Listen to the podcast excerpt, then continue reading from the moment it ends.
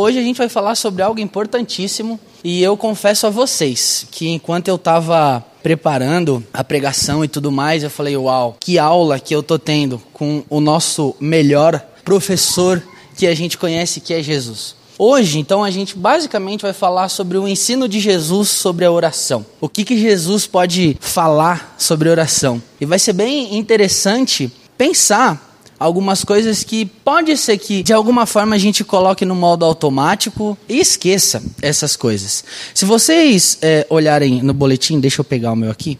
Bem na parte do meio aí, eu fiz algumas perguntinhas para vocês e no final vocês vão entender o porquê de eu ter feito essas perguntas. Se vocês quiserem olhar, vocês podem dar uma... Só virar a página, tá aí. A pergunta é, se você é uma pessoa que gosta de agradecer por algumas coisas que você consegue. Eu creio que a maioria de nós agradece. No entanto, de alguma forma existem pessoas, como este aqui que vos fala, que gosta ou gostava de ser muito mal agradecido. Quando eu era pequeno, eu me lembro que virou uma febre ter patinete. Todo mundo queria ter um patinete naquela época. Não são só as crianças de hoje. Lá atrás também, nos anos 2000, 2002, 2004, inclusive, todo mundo da rua tinha, menos eu. Não tinha patinete, eu andava no de todo mundo. E eu enchia a paciência da minha mãe para ela me dar um. Um dia ela me deu, o que eu fiz? Não pedi nenhum obrigado. Nem agradeci, eu me revoltei com o patinete que ela me deu. Por quê? Porque ele não dobrava. E o de todo mundo dobrava. O meu não dobrava, o meu era diferente. Eu fui muito mal agradecido. E queridos, falando por mim aqui, eu não sei vocês, mas a gente tem a tendência, sim, de muitas vezes agradecer, mas muitas vezes também só reclamar. Reclamar, reclamar, reclamar. Tem uma pessoa que está sentada aqui que me conhece muito, que pode dizer para vocês se eu sou ou não reclamão. Honestamente, a tendência é sempre reclamar das coisas. Sempre. Mas eu tenho tentado aprender que, mais do que reclamar, agradeça, né? A questão também de confessar erros, tá aí a perguntinha. Essa aqui o calo dá uma apertada maior. Eu falo por mim, eu não gosto de confessar erro, não. Quando eu era pequeno, a minha mãe, ela teve uma época que ela fazia marmita para vender no serviço. E aí este gordinho aqui que vos fala, de madrugada, quando minha mãe estava dormindo, ia e abria a geladeira e fuçava as marmitas para comer. Teve uma vez que ela acordou e falou, Lucas, foi você que comeu? Eu falei, não. Detalhe, só morava eu e minha mãe em casa. E ela me respondeu, deve ter sido teu avô então, né? Ou o Gasparzinho. Só que esse meu avô morreu quando minha mãe tinha 11 anos de idade. Traduzindo, eu não gostava de jeito nenhum de confessar os meus erros. Mas teve um dia que minha mãe conversou sério comigo e falou, ou tu vira homem ou tu vira homem. Começa a confessar, começa a dizer que foi você. Eu falei, mãe, você sabe. Só mora eu e você aqui dentro, né? Não tem o que fazer, não tem para onde correr. E vocês vão entender no final da pregação o porquê de eu estar falando de tudo isso. E a questão de pedir. Acho que isso aqui, eu não sei vocês, mas estou falando bastante de mim, daqui a pouco eu já paro, tá? É bem importante, que a pregação não é sobre o Lucas, é sobre Jesus, mas eu preciso dar esse exemplo. Sobre pedir. Quando eu era pequeno, eu tinha uma tática com os meus pais. Eles nunca me negavam dinheiro. Por quê? Porque eu começava pedindo um valor muito alto. Eu precisava de 10, eu pedia 100 pro meu pai. Pai, me dá 100 reais? Não. Tá bom, pode ser 70? Não. Tá bom, pode ser 50? Não. Pode ser 30 então? Beleza. Ele nunca negava mais do que 4 vezes. Fica a dica aí. Tutu, Matheus, Matico, vocês que são já... Fica a dica, tá? Mas não fui eu que falei para vocês isso, tá? E por que eu tô falando disso? Porque eu gostava muito de pedir. Pense aí, responda para si mesmo se você é uma pessoa que gosta de pedir as coisas. Se você for uma pessoa, beleza. Se você não for, beleza também e tá tudo bem, né? Tendo dito isso aí, eu queria que vocês abrissem ou a Bíblia de vocês ou o boletim, para ser mais prático. Tá lá na página da frente, na primeira parte, o nosso texto de hoje, que nós vamos ler. Lucas capítulo 11, do verso 1 até o verso 13. E se vocês repararem, no meio desse texto aí que está no boletim, tem outros 3 versículos intrusos aí de Mateus, capítulo 6, que eu coloquei para dar um complemento aí, para a gente conseguir entender um pouquinho mais sobre o que de fato Jesus tem a falar para a gente com relação à oração, tá bom? Então, Lucas, capítulo 11, do verso 1 em diante, e eu vou ler Mateus capítulo 6 no meio de Lucas. Se vocês acompanharem o boletim comigo, vocês não vão se perder. Diz assim, ó: certo dia, Jesus estava orando em determinado lugar. Tendo terminado, um dos seus discípulos lhe disse: Senhor, ensina-nos a orar, como João ensinou os seus discípulos, os discípulos dele. Ele lhes disse: quando vocês orarem, digam: Pai, santificado seja o teu nome, venha o teu reino. Aí agora entra Mateus 6, 9 e 10. Vocês orem assim: Pai nosso, que estás no céu, santificado seja o teu nome, venha o teu reino, seja feita a tua vontade, assim na terra como no céu. Volta agora para Lucas 11, 3. Dá-nos cada dia o pão cotidiano. Perdoa os nossos pecados, pois também perdoamos a todos os que nos devem. E não nos deixes cair em tentação. Mateus 6,13, só o finzinho dele. Mas livra-nos do mal, porque teu é o reino, o poder e a glória para sempre. Amém.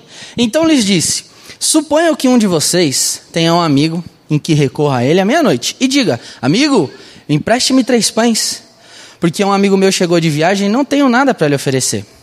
E o que estiver dentro da casa responda: não me incomode, a porta já está fechada e meus filhos estão deitados comigo. Eu não posso me levantar e lhe dar o que me pede. E Jesus diz: embora ele não se levante para dar-lhe o pão para o seu amigo, por causa da importunação, ele se levantará e lhe dará tudo o que precisa. Por isso eu lhes digo: peçam e lhes será dado. Busquem e encontrarão. Batam e a porta lhe será aberta. Pois todo aquele que pede, recebe. O que busca, encontra. E aquele que bate a porta, será aberta. Qual pai entre vocês, se o filho lhe pedir um peixe, em lugar disso lhe dará uma cobra? Ou se pedir um ovo, lhe dará um escorpião? Se vocês, presta atenção que isso aqui é muito legal. Se vocês, apesar de serem maus, sabem dar coisas boas a seus filhos, quanto mais o Pai que está no céu dará o Espírito Santo, ou, como diz Mateus 6, dará coisas a quem o pedir. Até aqui eu queria orar. Senhor, eu te louvo porque nós podemos enxergar na tua palavra algo importantíssimo, algo preciosíssimo, que é a oração. E como eu já disse, Deus, que lição que eu pude ter com o Senhor sobre a oração. E eu oro, Deus, para que nós todos que aqui estamos possamos aprender de Ti sobre a oração. No nome santo e no nome precioso de Jesus, me usa aqui, Deus. Não deixe com que sejam palavras apenas minhas, mas que sejam palavras vindas de Ti. E é para isso que aqui eu estou, Deus. É com gratidão no coração que eu faço essa oração. Em nome de Jesus. Amém. Aqui, queridos, a gente tem algumas coisas importantíssimas. Se vocês olharem aí no boletim, eu coloquei 4 pontinhos, né, 4 coisinhas bem importantes com relação ao que a gente pode aprender de Jesus sobre a oração. E a primeira dessas coisas, se você quiser olhar no seu boletim aí, é que quando a gente ora, ao orarmos, a gente tem comunhão e a gente adquire intimidade com Deus, que é o nosso Criador. Vamos voltar aí para o versículo 1 e para o versículo 2 e também para um texto de Mateus. Diz aí, ó: certo dia Jesus estava lá, orando em determinado lugar, e daí, tendo terminado a oração, um dos discípulos disse para ele: Senhor, ensina para a gente como é que a gente faz para orar, assim como João ensinou os discípulos dele. E Jesus lhe disse: quando vocês orarem, digam, né? Pai nosso que estás no céu, santificado seja o teu nome. Jesus, queridos, era e continua sendo para a gente um exemplo. E de algumas coisas que Jesus fazia e nos mostra um bom exemplo é a questão da oração. Por quê? Porque Jesus fazia isso de forma constante. Existem alguns textos na Bíblia que são engraçados até. Diz assim: eles estavam em determinado lugar fazendo tal coisa e de repente Jesus saiu para orar. É muito aleatório assim, mas ao mesmo tempo é muito interessante. E aí então, aqui já fica pra gente o primeiro exemplo. Se as pessoas te olharem, se as pessoas me olharem, se as pessoas nos olharem, fazendo algo de forma constante, certamente aquele algo que a gente faz sendo muito bom vai começar a ser um exemplo para as pessoas. O que eu estou querendo dizer aqui? Todo mundo, ou os discípulos em especial, viam Jesus orando e de repente chegaram e falaram: ei, ensina aí, como é que faz esse negócio? Eu quero orar também. Isso aqui é muito legal. E aqui nesse texto a gente é ensinado sobre algo muito interessante, como se dirigir a Deus, como a gente pode se dirigir a Deus, porque Jesus mostra: Pai nosso que estás nos céus. E Mateus capítulo 6, lá no versículo 9, indica pra gente que não é só um Deus majestoso, só um Deus santo, mas também um Deus pessoal e amoroso. A gente consegue enxergar em muitas religiões, muitas vezes, um Deus distante, um Deus que não está próximo, um Deus que, sabe, está bem escondido. Aqui não. Jesus já começa a oração chamando Deus de Pai, Pai Nosso, sabe, Deus Santo. Eu quero estar perto de Ti, eu quero viver a minha vida do teu lado. Essa frase de Jesus inicial aqui é uma declaração de louvor, é uma declaração de exultação, um negócio, sabe, muito interessante, muito legal. Se a gente for ler o Antigo Testamento, a gente consegue ver, por exemplo, Abraão, Noé, Isaac, alguns caras muito importantes, chamando Deus de várias coisas. Se eu fosse perguntar para vocês aí os nomes que criavam, que inventavam e que chamavam Deus, vocês vão me falar um monte de coisa. Tem Deus Altíssimo, Rei dos Reis, Senhor dos Senhores, várias coisas. Mas muitos lá do Antigo Testamento não tiveram a oportunidade de chamar Deus de uma coisa: de Pai. Assim como Jesus começa a oração: Pai nosso. E por quê? Porque é somente em Jesus, queridos, que hoje pra gente essa oportunidade de chamar a Deus de Pai se torna real. Antes não éramos, ou ainda, se você não tem Jesus como teu Salvador, né? Considerados como filhos, mas pela adoção, porque Jesus vem, nos compra. Eu entendendo isso, eu posso então hoje chamar a Deus de Pai, tratá-lo de forma pessoal, ser tratado por Ele como filho. É isso que Jesus está ensinando para a gente. E queridos, a gente só chama de Pai quem fez a gente, humanamente falando, ou em alguns casos quem criou a gente, né? A gente conhece várias pessoas. Ninguém aqui, acredito eu, chama algum desconhecido de Pai. Eu mesmo só chamo de Pai que é o seu Vicente.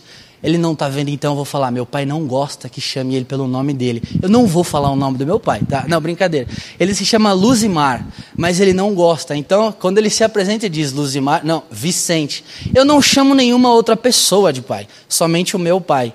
E algo muito interessante é que conforme o tempo foi passando, a gente foi adquirindo intimidade. Como que eu adquiri intimidade com meu pai? É um monte de bronca, um monte de abraço, um monte de carinho, convivência, as coisas que a gente fez junto. Queridos, com Deus é exatamente a mesma coisa. Eu não nasci sabendo chamar o meu pai de pai. Com o tempo eu aprendi que ele era o meu pai. E Jesus está ensinando aqui, logo de cara, que a comunhão, a intimidade com Deus se dá conforme o tempo vai passando. Eu entendo: poxa, ele realmente é meu pai. Ele realmente é um Deus santo, um Deus pessoal, um Deus próximo. Sim, está habitando nos céus, mas também está aqui, perto de mim. E se a gente tem, queridos, Jesus como Salvador, a gente sim pode se dirigir a Deus como Pai, conforme Jesus mostra aqui. E John Stott, que é um cara que eu gosto bastante, essa frase não é minha, tá?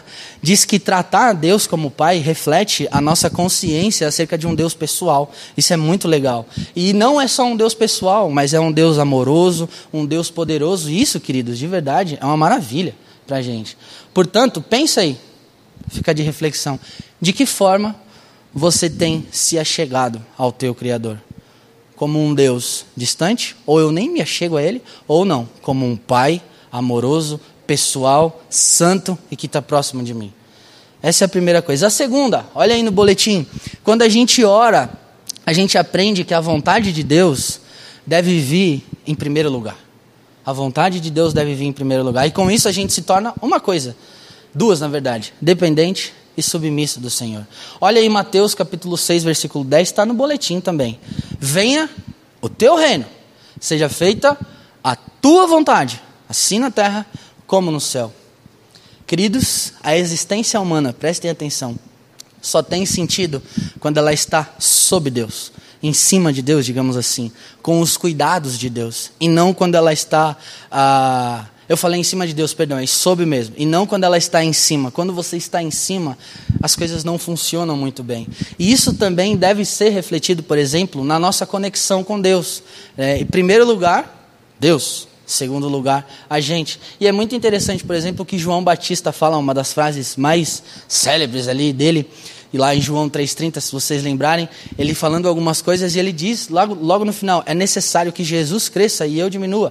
João Batista estava se colocando embaixo, e é exatamente a mesma coisa que a gente deve fazer quando está orando, entender que é a vontade de Deus sendo feita, e não a nossa. Eu nunca me esqueço, uma vez num culto de oração, lá em Santos, da igreja que eu fazia parte, teve uma irmã que sofreu um AVC, a Márcia, e ela acabou falecendo. Mas num dos cultos de oração, outra pessoa, eu vou dar o exemplo aqui que é muito legal, ela orando na igreja começou a chorar e disse a seguinte frase, isso nunca saiu da minha cabeça, Senhor, a minha vontade é que a Márcia saia do hospital. A minha vontade é que ela seja curada. A minha vontade é que um milagre aconteça. Mas eu sei que a minha vontade não é o que deve prevalecer. Se a minha vontade estiver alinhada à tua, se essa for a tua vontade, amém. Que legal vai poder ser ver ela saindo do hospital. Mas se não for, Deus, conforta, consola o nosso coração. Queridos, não foi isso que aconteceu. Ela partiu dessa e está muito melhor do que a gente hoje, em nome de Jesus. Mas essa oração ficou tão marcada no meu coração, porque foi uma mulher gritando assim, sincera, dizendo, não é a minha vontade, mas a tua. Até tem uma música que a gente canta aqui, não a minha vontade, mas a tua. Então, é muito interessante, porque quando a gente ora, a gente aprende que Jesus está dizendo, seja feita a tua vontade e não a nossa. E isso é bem interessante. E a ideia desse reino que vem, que ele fala, ó, vem a nós o teu reino, mostra pra gente que esse reino de Deus foi anunciado sim lá atrás, começou tudo com os pais lá, com Abraão e tudo mais, e hoje tá no coração de quem tem Jesus presente, sabe, nesse coração de quem tem Jesus, e um dia esse reino vai ser completamente instaurado quando Jesus voltar, acabar com o pecado, nos levar para o céu, em nome de Jesus. Eu não vejo a hora disso acontecer, mas pode ser depois do meu casamento, né? Não vejo a hora disso acontecer, e essa é a ideia, venha ao teu reino. Isso deve fazer parte da nossa oração, pedir que o reino de Deus venha o quanto antes. E quando ele trabalha a ideia de seja feita a tua vontade, não significa para a gente que agora a gente está se abandonando à nossa própria sorte. Não significa isso, mas significa que a gente está colocando a nossa vida diante do propósito perfeito de Deus, a fim de que esse propósito se cumpra na nossa vida. Não significa que agora eu não me cuido mais, já que eu não sei qual é a vontade de Deus e tudo mais. Não, não é isso. Então, queridos, essa é a ideia. Quando a gente ora, está aí no boletim, a gente aprende que a vontade de Deus deve vir em primeiro lugar e não a nossa. Confesso, isso é muito difícil, muito difícil. E este que vos fala sempre quer estar na frente, sempre quer ir em primeiro lugar. Mas não, Deus está me ensinando aqui que eu preciso recolher a minha insignificância, me colocar no meu lugar e orar de acordo com a vontade dele. O ponto 3, diz aí, quando a gente ora, a gente aprende a pedir as coisas corretas. Olha aí o versículo 3, está no nosso boletim. Dá-nos cada dia o pão cotidiano. Oi, Mateus, o pão nosso de cada dia nos dai hoje. Perdoa os nossos pecados. Ou, em Mateus, perdoa as nossas dívidas, pois também perdoamos a todos os que nos devem. E não deixa a gente cair em tentação. E aí pula para Mateus 6,13, está aí no teu boletim também, é só ir lendo na sequência. Mas livra-nos do mal, porque teu é o reino, poder e glória para sempre. Amém. Beber um pouquinho de água. A ideia, queridos, de Jesus, quando ele usa a palavra dá-nos, é a mesma de supra a gente, conceda algo a nós, forneça-nos o que nos for necessário, Senhor. Ou até mesmo, a gente pode usar essa palavra assim, distribua algo para a gente e que esse algo seja abundante. Essa é a ideia. Então, depois da gente entender que quando a gente ora, a gente tem comunhão com Deus, e quando a gente ora, a gente entende que é a vontade dele sendo prevalecida, a gente aprende a orar pelas nossas necessidades e confortos necessários aqui nessa vida presente. Essas coisas são dádivas de Deus, são presentes que Deus pode dar pra gente, sim, isso é muito interessante. E aqui, nesse versículo, a gente consegue enxergar três coisas pelas quais a gente pode orar com relação à nossa vida. A primeira delas, o texto diz aí, dá-nos o pão. E, traduzindo, seria o sustento, seria o sustento. Essa é uma coisa que você pode orar pelo teu sustento. Assim como, por exemplo, lá no deserto, onde Deus mandava o maná, que era o sustento, né, na devida proporção. E era muito interessante dizer, ó, não guarda nada não. Pega o que cair, come e no dia seguinte não é para guardar. Se guardar, apodrece. Tinha uns, né? Acho que esse seria eu, ia guardar, né, tudo ali na geladeira. Não, nem tinha geladeira. E aí estava tudo podre no dia seguinte. E por que que Deus fazia isso? Simples. Confia em mim, amanhã vai ter mais. O sustento para hoje, o que é necessário para hoje, vocês vão ter. Amanhã é outro dia, vocês nem chegaram lá. Então é muito interessante. Só que muitas vezes a gente acaba querendo fazer o inverso disso. E queridos, cá entre nós, que legal é ter tudo em dia, todas as coisas bonitinhas, ter o carro do ano, ter todas, sabe, as coisas, até coloquei aqui uma viagem para Disney, que legal é tudo isso. Mas será que ter o carro do ano, uma viagem para Disney, uma casa nova, tudo isso é tão necessário assim? Eu confesso, não é tão necessário, igual, por exemplo, você ter a sua comida, a água para beber, uma boa noite dormida e coisas assim. Jesus, então, está ensinando a gente aqui a, primeiro, orar pelas coisas necessárias. Isso não significa que se você estiver planejando uma casa, uma viagem para Disney, ou estiver indo morar numa casa nova, que você tem que parar de fazer isso. Não é isso. Mas, em primeiro lugar, o Lucas não vai deixar de dar comida lá para Paula, lá a gente comer, porque eu estou construindo uma casa. Não, Jesus ensina a orar pelo sustento em primeiro lugar, né? Coisas que são necessárias, que a gente precisa para sobreviver. E aí depois ele diz outra coisa que a gente pode orar, que é o perdão.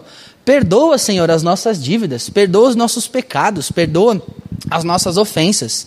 E queridos, se tem uma coisa que o ser humano sabe fazer, é pecar. Eu falo por mim. A gente é expert nisso.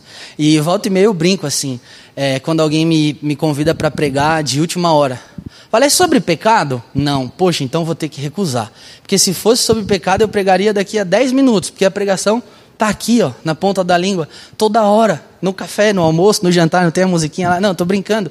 Mas a gente, queridos, como seres humanos, sabe fazer isso, é natural, tá aqui, ó, dentro de nós. E Jesus está ensinando pra gente que os nossos pecados devem ser confrontados. Precisa haver arrependimento, porque quem não se arrepende de pecados nunca vai conseguir orar por esses pecados nas quais essa pessoa está lutando. E essa aqui então é a segunda coisa que Jesus está ensinando pra gente, a orar pelos nossos pecados. E uma vez eu aprendi com o Dojão. Ele falou para um jovem assim, cara, não ore, não faça uma oração genérica, dê nome para os teus pecados. Eu sei quais são alguns nomes dos teus pecados porque você já me confessou. Faz com Deus a mesma coisa. Não diz assim, Deus perdoa os meus pecados. Não, Deus me perdoa porque eu fiz isso, porque eu fiz aquilo, porque eu fiz isso, isso e isso.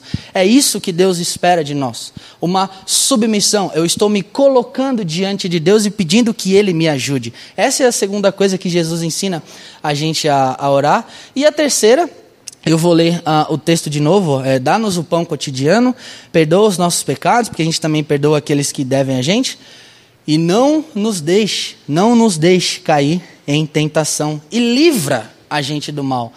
Esse é o terceiro ponto. Quando a gente ora, se colocando diante da vontade de Deus, e quando a gente ora aprendendo a pedir coisas, Deus nos ajuda a não cair na tentação e livra a gente do mal. É como se Ele estivesse pegando literalmente a gente do meio do caos e arrancando dali. É isso que o texto diz pra gente. E tem um comentário de uma Bíblia que eu gosto muito, que é a Bíblia Shed. Se você não tem essa Bíblia, ela é bem interessante. Ele trabalha a ideia de que a tentação do ponto de vista do diabo serve para uma coisa só, que é para derrotar a gente. Mas a provação, no caso, que Deus não tenta ninguém, a própria palavra diz, a provação, quando vem da parte de Deus, serve para fortalecer a gente. Existem duas coisas aí que são diferentes. Então Jesus deixa bem claro para a gente aqui nesse texto que a vitória contra a tentação só se consegue através de uma coisa, da oração. Obviamente que eu também faço, né? Eu não fico parado. Eu estou pedindo a Deus para não ser tentado, mas eu, sei lá, eu fico lá na frente da geladeira com uma lasanha quando eu estou de dieta. Ó, que legal, né? Então, né, vamos se ajudar também. E aí é muito legal. Jesus está dizendo para a gente que a gente pode, então, literalmente ser arrancado, ser tirado, ser sacado. E quando ele trabalha a ideia maligno, nos livros do maligno, é literalmente ali algo mais parecido com o diabo. E é muito legal isso aqui. E todos os cristãos, todos na história, os que já foram, os que estão aqui hoje, eles vão sim ser tentados, Mas Deus prometeu que não permitirá com que nenhum de nós que somos cristãos, e se somos, não permitirá com que a gente passe por uma tentação maior do que a gente possa suportar. A primeira carta aos Coríntios, o apóstolo Paulo mandou muito bem quando disse isso. Não sobreveio, não veio nenhuma tentação a qual vocês não possam suportar. E Jesus, então, está ensinando para a gente que a gente pode passar por esses momentos. E o último ponto, para a gente encerrar, que é o 4, está aí no boletim. Jesus, queridos, ensina que Deus ouve as nossas orações. Ouve as nossas orações. Por isso a gente tem que ser o quê? Insistente. Olha o versículo 5. Então lhes disse, suponham que um de vocês tenha um amigo e que recorra a ele à meia-noite. Amigo, me empreste 3 pães. Porque outro amigo meu chegou de viagem, eu não tenho nada para dar para esse homem. E o que tiver dentro da casa responda, oxe, deixa de ser chato, não me incomoda, vai-te embora. Né? A porta já está fechada, os meus filhos já estão dormindo, eu não posso me levantar e te dar o que você está me pedindo.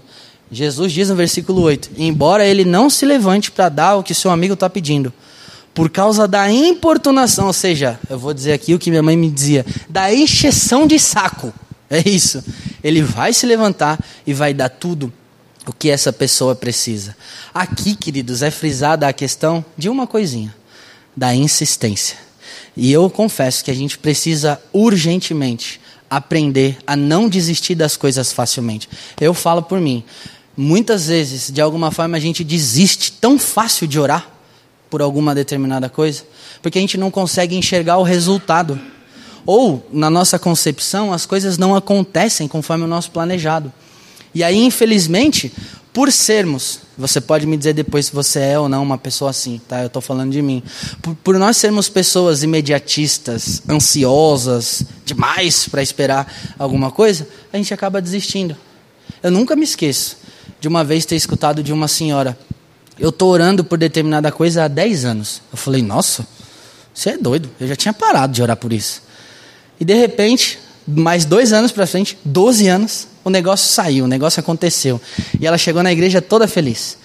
E aí na hora que ela disse, 12 anos orando, tal, aconteceu, todo mundo se alegrou, eu me alegrei junto com ela. Mas eu tive uma grande lição naquele dia. Falei, talvez se fosse comigo, eu teria desistido na primeira semana. Não conseguia enxergar, não conseguia ver o que estava lá na frente. Assim como esse homem que ficou ali perturbando o outro para dar o pão, é a mesma coisa com a gente. Né? Mas calma aí que daqui a pouquinho eu vou falar o que realmente é essa insistência. Mas algo importante antes de dizer é que lá nos tempos ali de Israel, alguns estudiosos dizem que numa casa dormia, num quarto dessa casa dormia toda a família.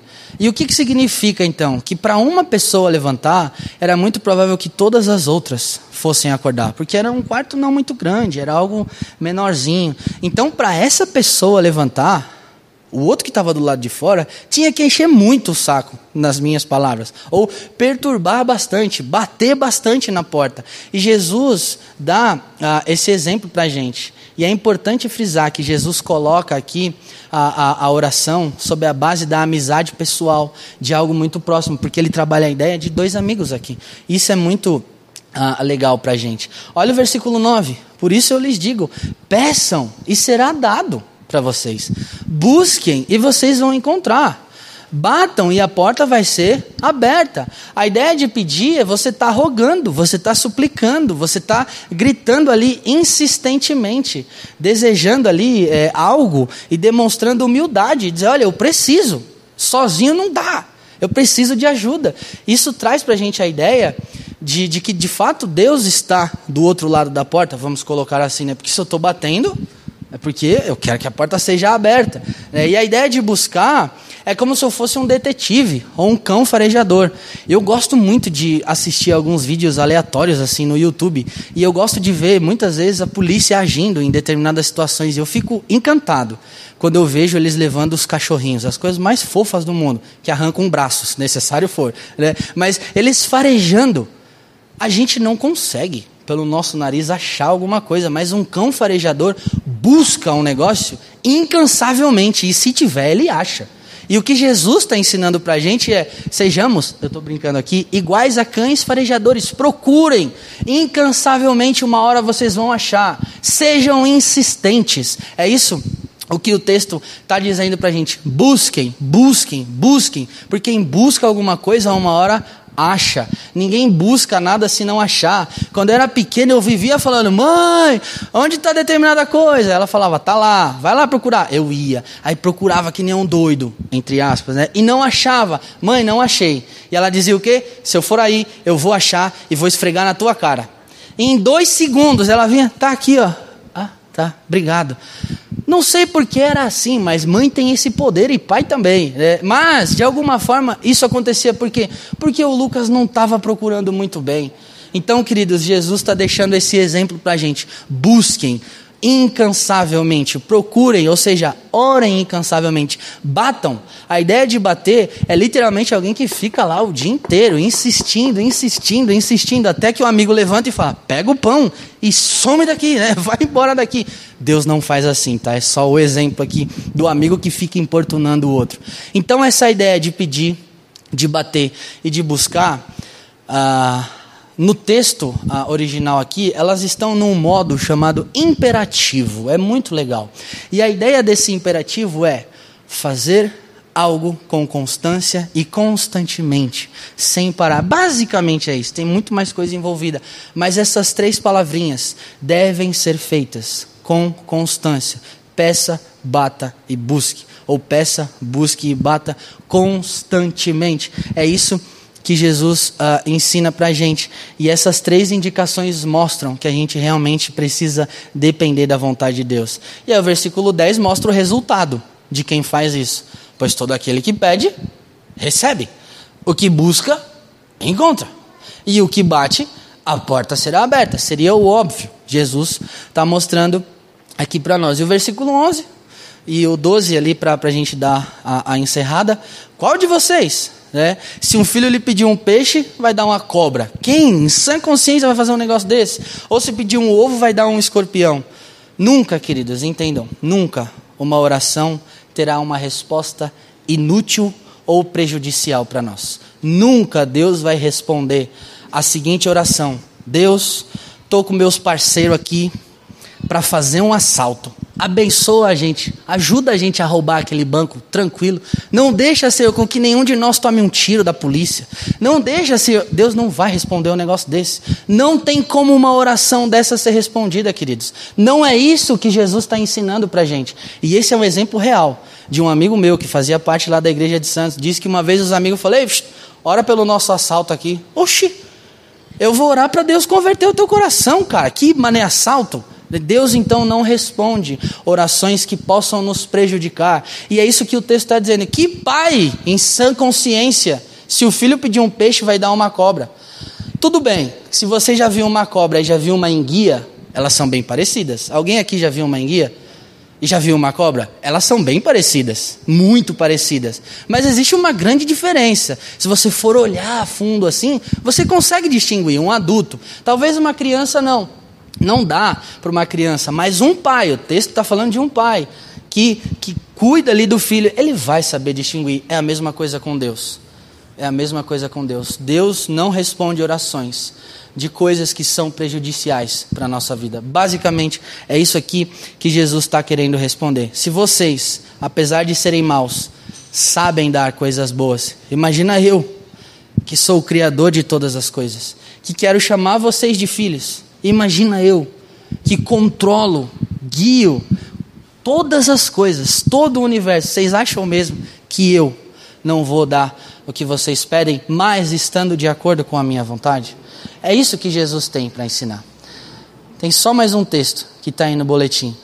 Até agora, vocês não pediram nada em meu nome. Os guerreiros têm esse texto decorado. Peçam e receberão, para que a alegria de vocês seja o quê? Completa ou completada. Queridos, é isso que Jesus ensina para a gente. Peçam, peçam e peçam, de acordo com a minha vontade. Como eu vou descobrir qual é a vontade de Deus? Orando. A oração feita por mim muda alguma coisa? Talvez você vai se espantar com a resposta que eu vou te dar agora. Não, não muda nada, a não ser o teu coração. Porque as coisas que acontecem já foram estabelecidas. Deus é controlador e cuidador e guiador de toda a história. Não é a oração poderosa do Lucas que vai fazer alguma coisa. É Deus, por insistência, porque a gente está se colocando tanto diante de Deus, entender, poxa, é isso aqui, já estava planejado mesmo. E aquela pessoa está orando tanto, o coração dela mudou tanto, olha que legal, isso vai acontecer não porque ele é muito bom, mas porque eu sou um pai amoroso, porque eu sou o cuidador. Aquela determinada coisa vai acontecer. E essa é a ideia, queridos. Teria mais algumas coisas para dizer, mas está tudo no boletim aí. Ali na parte da conclusão, eu coloquei uma frase que eu achei muito legal. Ore incansavelmente, ore com sinceridade, ore com seriedade. Tome a consciência da oração, seja constante nela. Peça como se você fosse um pedinte na rua. Insista, insista, insista. E pensando naquele exemplo que eu dei lá no começo, lá no comecinho, né? Comece a tua oração agradecendo. Lembra do patinete que o Lucas não agradeceu de jeito nenhum? Então quando você for orar, Deus, obrigado pelo ar que eu estou respirando. Obrigado pela noite que você me deu. Obrigado, obrigado, obrigado, obrigado. Não sejamos ingratos. E aí depois vai para outro ponto. Confesse os seus pecados. Lembra? Lucas, foi você? Não. Ah, deve ter sido o Gasparzinho então. Confesse os seus pecados. Admita os seus erros diante de Deus. Isso aqui que Jesus está ensinando para a gente. E no final, peça coisas. Lembra do dinheiro? Mateus, Tutu, aí vocês me lembram do dinheiro? Peça coisas. Peça coisas a Deus. Esse é um modelo muito interessante que a gente também aprendeu lá no Cada Homem um Guerreiro. Amém, queridos? Eu quero orar, né? Vamos colocar em prática, pedir a Deus que nos ajude. Mas eu confesso que não é fácil, né? Viver tudo isso aqui, mas Deus está disposto completamente a nos ajudar e nos abençoar nessa questão, amém, queridos? Deus, eu te louvo porque a gente pode enxergar o exemplo aqui de oração, que é o exemplo perfeito, o exemplo de Jesus. E Deus, como o Senhor falou através de Jesus ali para os discípulos, eu peço que o Senhor continue falando ao nosso coração, a fim de que nós entendamos que a oração transforma vidas, que a oração mexe com as coisas, que a oração, como a gente cantou aqui, cuida da nossa alma, que a oração nos faz nos aproximarmos do Senhor. Então, Deus, em nome de Jesus, que nós consigamos criar intimidade contigo através da oração, porque nenhum filho tem intimidade com um pai ou com uma mãe sem contato. Precisa haver contato, afeto, amparo, carinho, amor, a vida na vida. E é isso que o Senhor está disponível, está nos dizendo aqui. Então, Deus, que sejamos pessoas que nos coloquemos diante do Senhor em oração para criar intimidade contigo. Quando a gente conseguir criar intimidade contigo, Deus, que o Senhor nos ajude também a entender que é a tua vontade sendo feita, é a tua vontade prevalecendo e não a nossa, e nós vamos conseguir entender a tua vontade de uma forma, Deus, orando, orando e orando, porque quanto mais estivermos perto de ti, mais de ti nós vamos conhecer. Então nos ajuda, Deus, a sermos esse tipo de pessoa, que tem intimidade contigo, que está perto do Senhor, no nome de Jesus, Deus, não nos deixe pedir coisas que não façam sentido. Nos ensina, Deus, a como orar, como a gente viu aqui nesses exemplos, pedindo por sustento, sabe, pedindo para que o Senhor nos livre da tentação, pedindo para que de fato o Senhor caminhe conosco. E quando a gente entender isso, Deus, certamente a nossa vida será diferente. Então eu oro, Deus, para que em nome de Jesus, todo mundo que está aqui, inclusive eu, todos nós, a tua igreja, possamos aprender de ti, porque o Senhor é manso, o Senhor é humilde de coração, como diz a tua palavra. É com gratidão no coração que eu faço essa oração no nome santo e no nome precioso do nosso Salvador e Libertador Jesus. Amém.